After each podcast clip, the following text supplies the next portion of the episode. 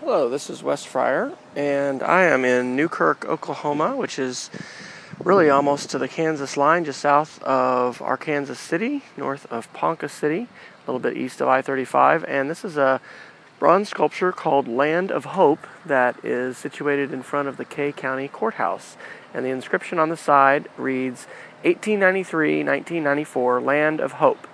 This statue, Land of Hope, depicts the courageous pioneers who staked their land claim in the land run of the Cherokee Outlet in 1893. This was created by sculptor Bernadette Hess Garman, a native daughter who generously donated her time and talent to sculpt this piece for the heirs of these brave ancestors.